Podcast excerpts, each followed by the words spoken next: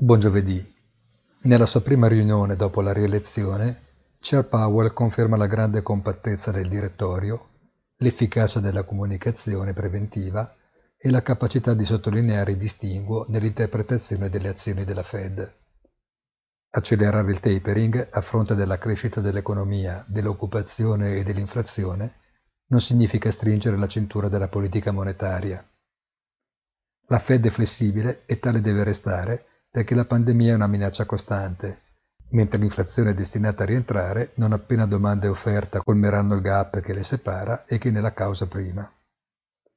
Considerato che le previsioni di crescita sono riviste al ribasso, l'aggiustamento maggiore potrebbe forse arrivare dal lato della domanda.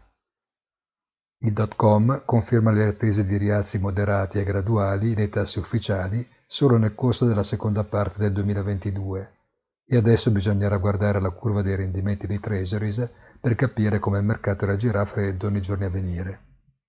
Nel frattempo si inasprisce il confronto con Pechino, che sembra al momento incassare senza fiatare l'ennesima bordata dell'amministrazione americana. Buona giornata e come sempre appuntamento sul sito easy-finance.it.